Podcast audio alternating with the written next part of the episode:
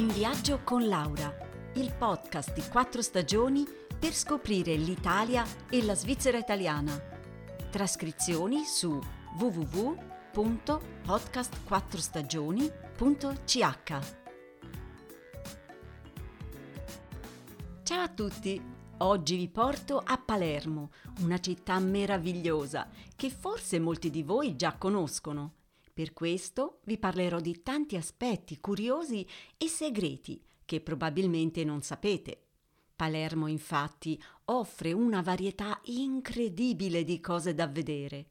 La bellezza dei suoi monumenti è un piacere per gli occhi e le sue specialità gastronomiche regalano il buon umore. Un fine settimana non basta naturalmente per conoscerla, è bellissimo perdersi nelle tante stradine vivaci e cercare tutte le sue bellezze.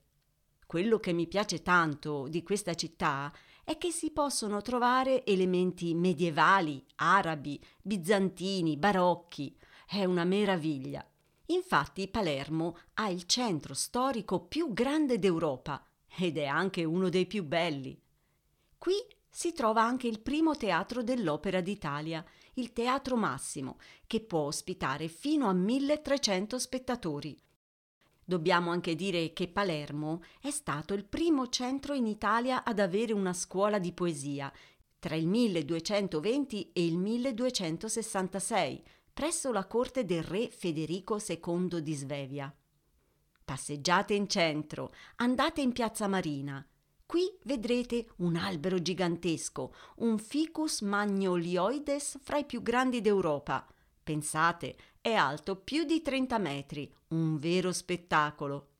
E non perdetevi il meraviglioso giardino botanico. Sì, Palermo ha un cuore verde. Il parco della Favorita, per esempio, ha le dimensioni del Central Park di New York. Tra le tante curiosità c'è la palazzina cinese, costruita all'inizio del 1800. Era la casa del re Borbone delle due Sicilie ed è in stile orientale, colorato, molto originale. Oggi è un museo e si può visitare. Un'altra particolarità è la Fontana Pretoria, nella piazza dove si trova la sede del comune di Palermo. Nessuno veramente la chiama così, Infatti, siccome le statue che la ornano raffigurano persone nude, il suo nomignolo è la fontana della vergogna. Ma la cosa curiosa è che questa fontana in origine è stata realizzata per il giardino di una villa di Firenze. Poi però questo signore non aveva i soldi per pagarla e allora Palermo la compra nel 1581. La fontana in origine era composta da 48 statue, ma non tutte arrivano a Palermo. Alcune restano a Firenze, altre sono danneggiate nel viaggio e quindi l'attuale fontana è un po' diversa dall'originale. Il mio monumento preferito, però, è il Palazzo dei Normanni.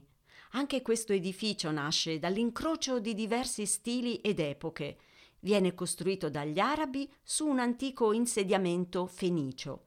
Viene ingrandito nel 1130 sotto la dominazione normanna fino a diventare un vero palazzo reale. Al suo interno si ammira la Cappella Palatina, costruita sotto il regno di Ruggero II verso il 1140. E i mosaici. Ah, un sogno.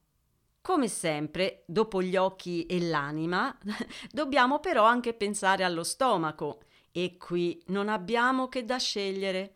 Prima di tutto vi consiglio di dare un'occhiata agli straordinari mercati, la Vucciria e Ballarò.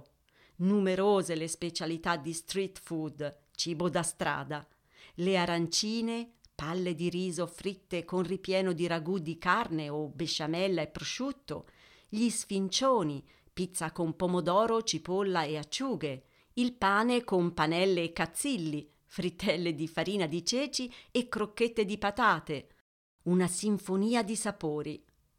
E per dolce vi consiglio le brioche con il gelato, una cosa deliziosa.